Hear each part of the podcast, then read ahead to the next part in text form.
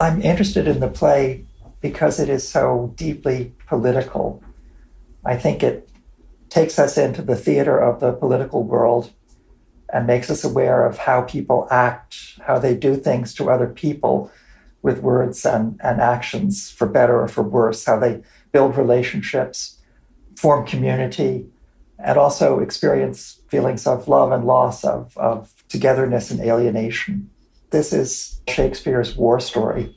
There are wars in many of Shakespeare's plays, but this is the play that really invites the spectator into the theater of war and, and challenges us in those difficult circumstances to judge character and action fairly and also to judge how we make those judgments. So, as we witness Henry and his countrymen trying to form a community and to invade a- another nation, we see them pulling together but also pulled apart in conflict among themselves. And I, I think that the celebration of Henry's victories opens a window into the conflicts surrounding the conduct of war and the means of, of keeping the peace. So I, I think it's an invitation to moral judgment. I'm Stephen Foley, and I'm Associate Professor of English and Comparative Literature at Brown. Welcome to Shakespeare for All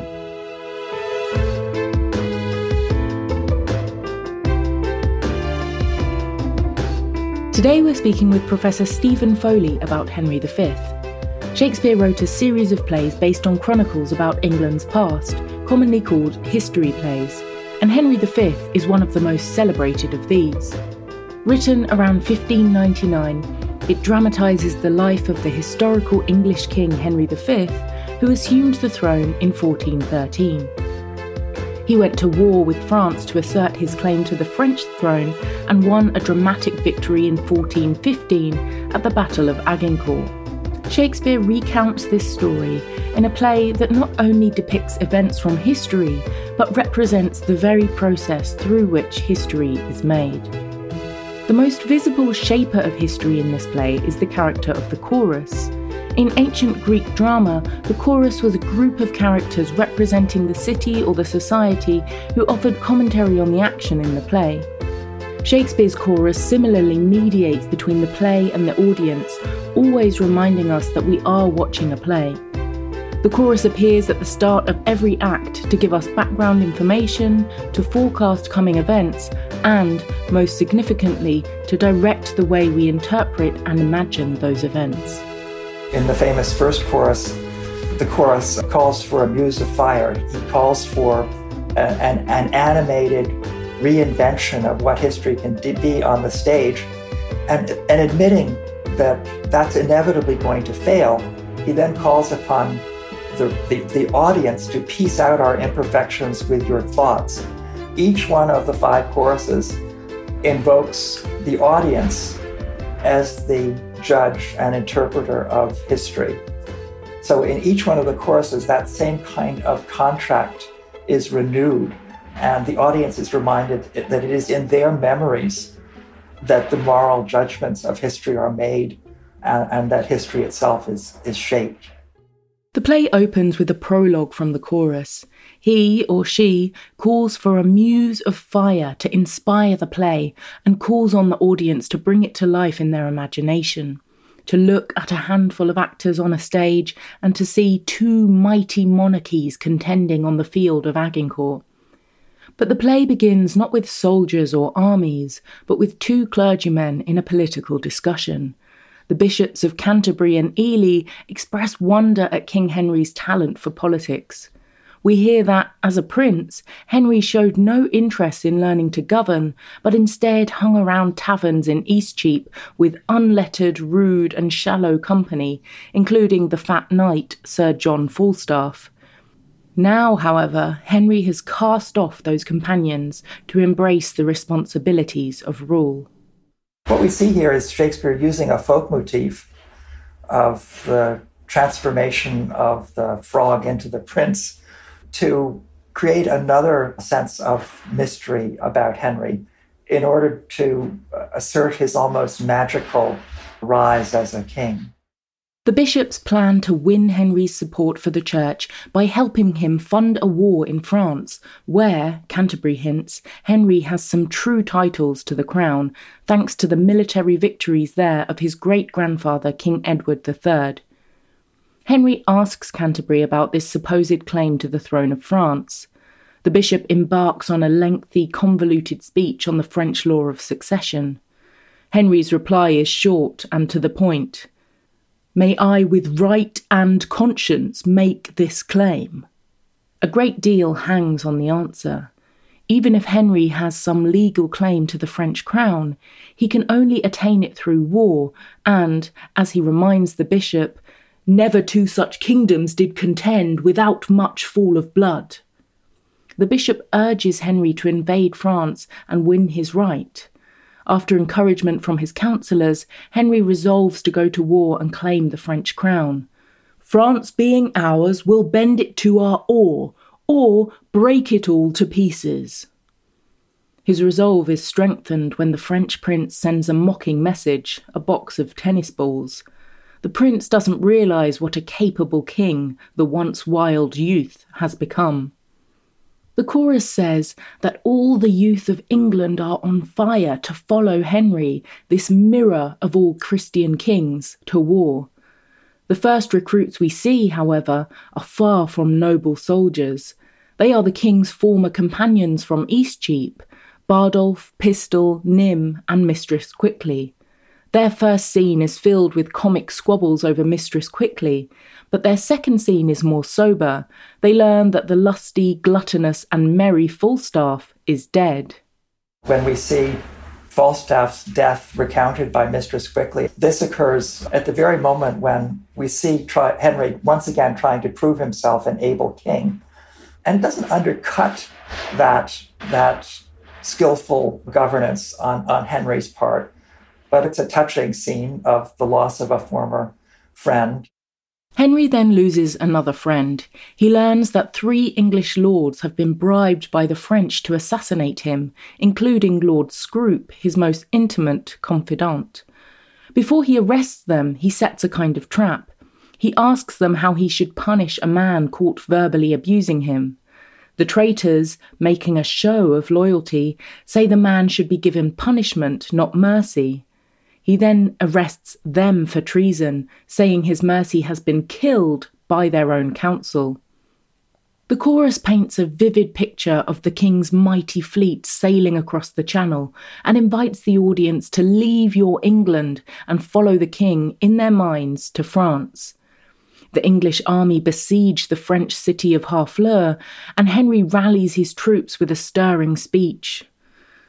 Once more unto the breach, dear friends, once more, or close the wall up with our English dead. In these lines, we hear several hallmarks of Henry's oratory his emphasis on camaraderie and brotherhood, and his appeal to national pride.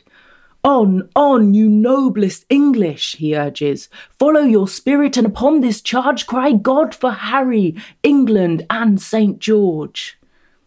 But once again, the play's optimistic rhetoric is somewhat undercut by the crew from Eastcheap. Immediately after Henry's stirring cry to rush into battle, we see Nym and Pistol hanging back, wishing they could trade all their fame from battle for a pot of ale and safety. We hear from their boy servant that these men have no bravery and came to France mainly to steal. The play really is a series of, of vignettes, each one representing a different segment of the society as it goes to war. And it develops a rich array of characters from all parts of the body politic nobles, clergy, common soldiers, seasoned officers, and knaves, Welshmen, Irishmen, Scots. And these sets of characters move through the action of the play, constituting a sets of, of tableaus that reveal the conflicts and contradictions that crisscross the fabric of national unity. Pistol, Nym, uh, and Bardolph are sort of the soft, corrupt underbelly of that society. They are only in it for pleasure, for money. They are mere posers as warriors. So, those characters, I think, are a correction to the illusion that there's a pure band of kinship that unites everybody We see another segment of society in a scene of disagreement among four captains the English Gower, the Welsh Fluellen, the Scottish Jamy, and the Irish Macmorris. This scene reveals that the English identity to which Henry appeals is something of a fiction. Henry is trying to construct that identity by unifying the peoples of the British Isles behind his cause. But the task isn't easy. The Scottish and the Welsh rebelled against Henry's father, and when Shakespeare was writing the play, the Irish were rebelling against Queen Elizabeth's attempts to conquer Ireland. She had brought settlers, she had appropriated common land, she had installed a quasi military system of, of government, and she was faced for nine years with a sustained rebellion by the Earl of Tyrone. This is called in Irish history the Nine Years' War or Tyrone's Rebellion. You might have expected Macmorris to take the brunt of the satire as a, a stage Irishman, but Shakespeare is very gentle with him. So I, I do think that at the same time that Shakespeare is implicitly celebrating the possibility of English victory, and he's also softening the the brute celebration of empire and, and, and humanizing the experience of, of, the, of the several peoples of England. In spite of quarrelling captains and reluctant soldiers, Henry prevails against the French. He delivers a graphically threatening speech to the governor of Harfleur, warning that his blind and bloody soldiers will impale children on pikes, dash old men's heads against walls, and mow down the women like grass unless the city surrenders. But when the governor does surrender and the English enter the city, Henry orders his men to use mercy to them all. The next scene seems to strike a very different note from the violent confrontations of war.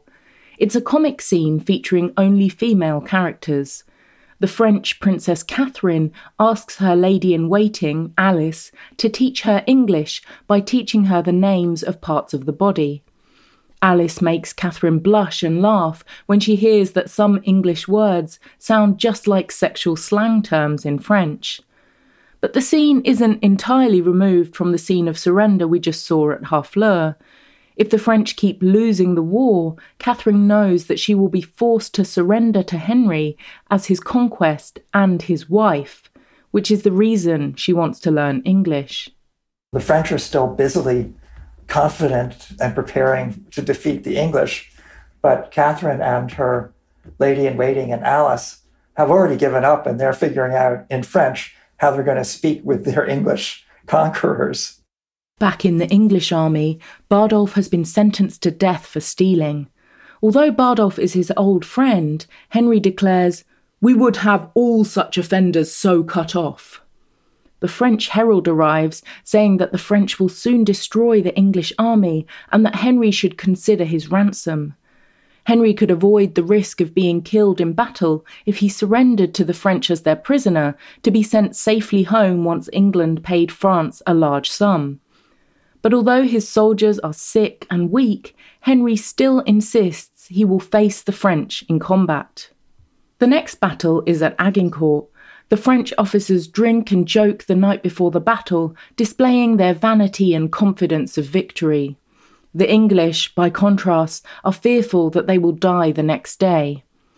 But the chorus tells us that their cold fear is thawed by their king, who goes from tent to tent to visit all his men, calling them brothers, friends, and countrymen, with such cheerful semblance and sweet majesty that every soldier plucks comfort from his looks. We then watch Henry, concealing himself in a borrowed cloak, go and visit his men in disguise.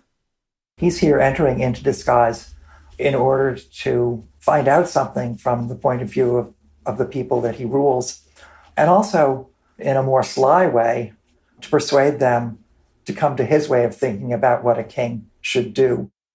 Henry joins three foot soldiers, Bates, Court, and Williams, who are reflecting with fear and dread on what will happen the next day. Bates says that he wishes that the king were there alone, so that many poor men's lives would be saved. Henry says he believes that the king too feels fear. I think the king is but a man as I am, he says. But the soldiers insist the king is different from the common people in important ways. If this war is not just, the common soldiers can't be held morally responsible for it. The king, on the other hand, will have a heavy reckoning to make when he's called to account for all the men who died for his unjust cause, especially if they died without atoning for their sins. Henry fiercely denies that the king is responsible for the state of his subjects' souls. He and Williams fall into disagreement, especially when Williams suggests that the king might allow himself to be ransomed. They exchange gloves as a pledge to fight in a formal challenge if they both come through the battle.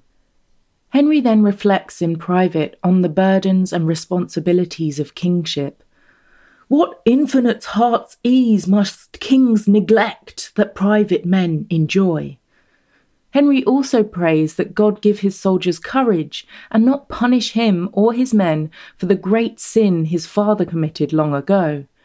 Henry's father, Henry IV, seized the crown from King Richard II and brought about his death. In, in the background is always the forced deposition of Richard II by Henry's father. Henry offers his own penitence on behalf of his father for the deposition and murder of Richard by his family. And Shakespeare is following the historical record here in, in recalling that Henry V had Richard reinterred in Westminster Abbey, restored to the royal place that Henry knew belonged to him.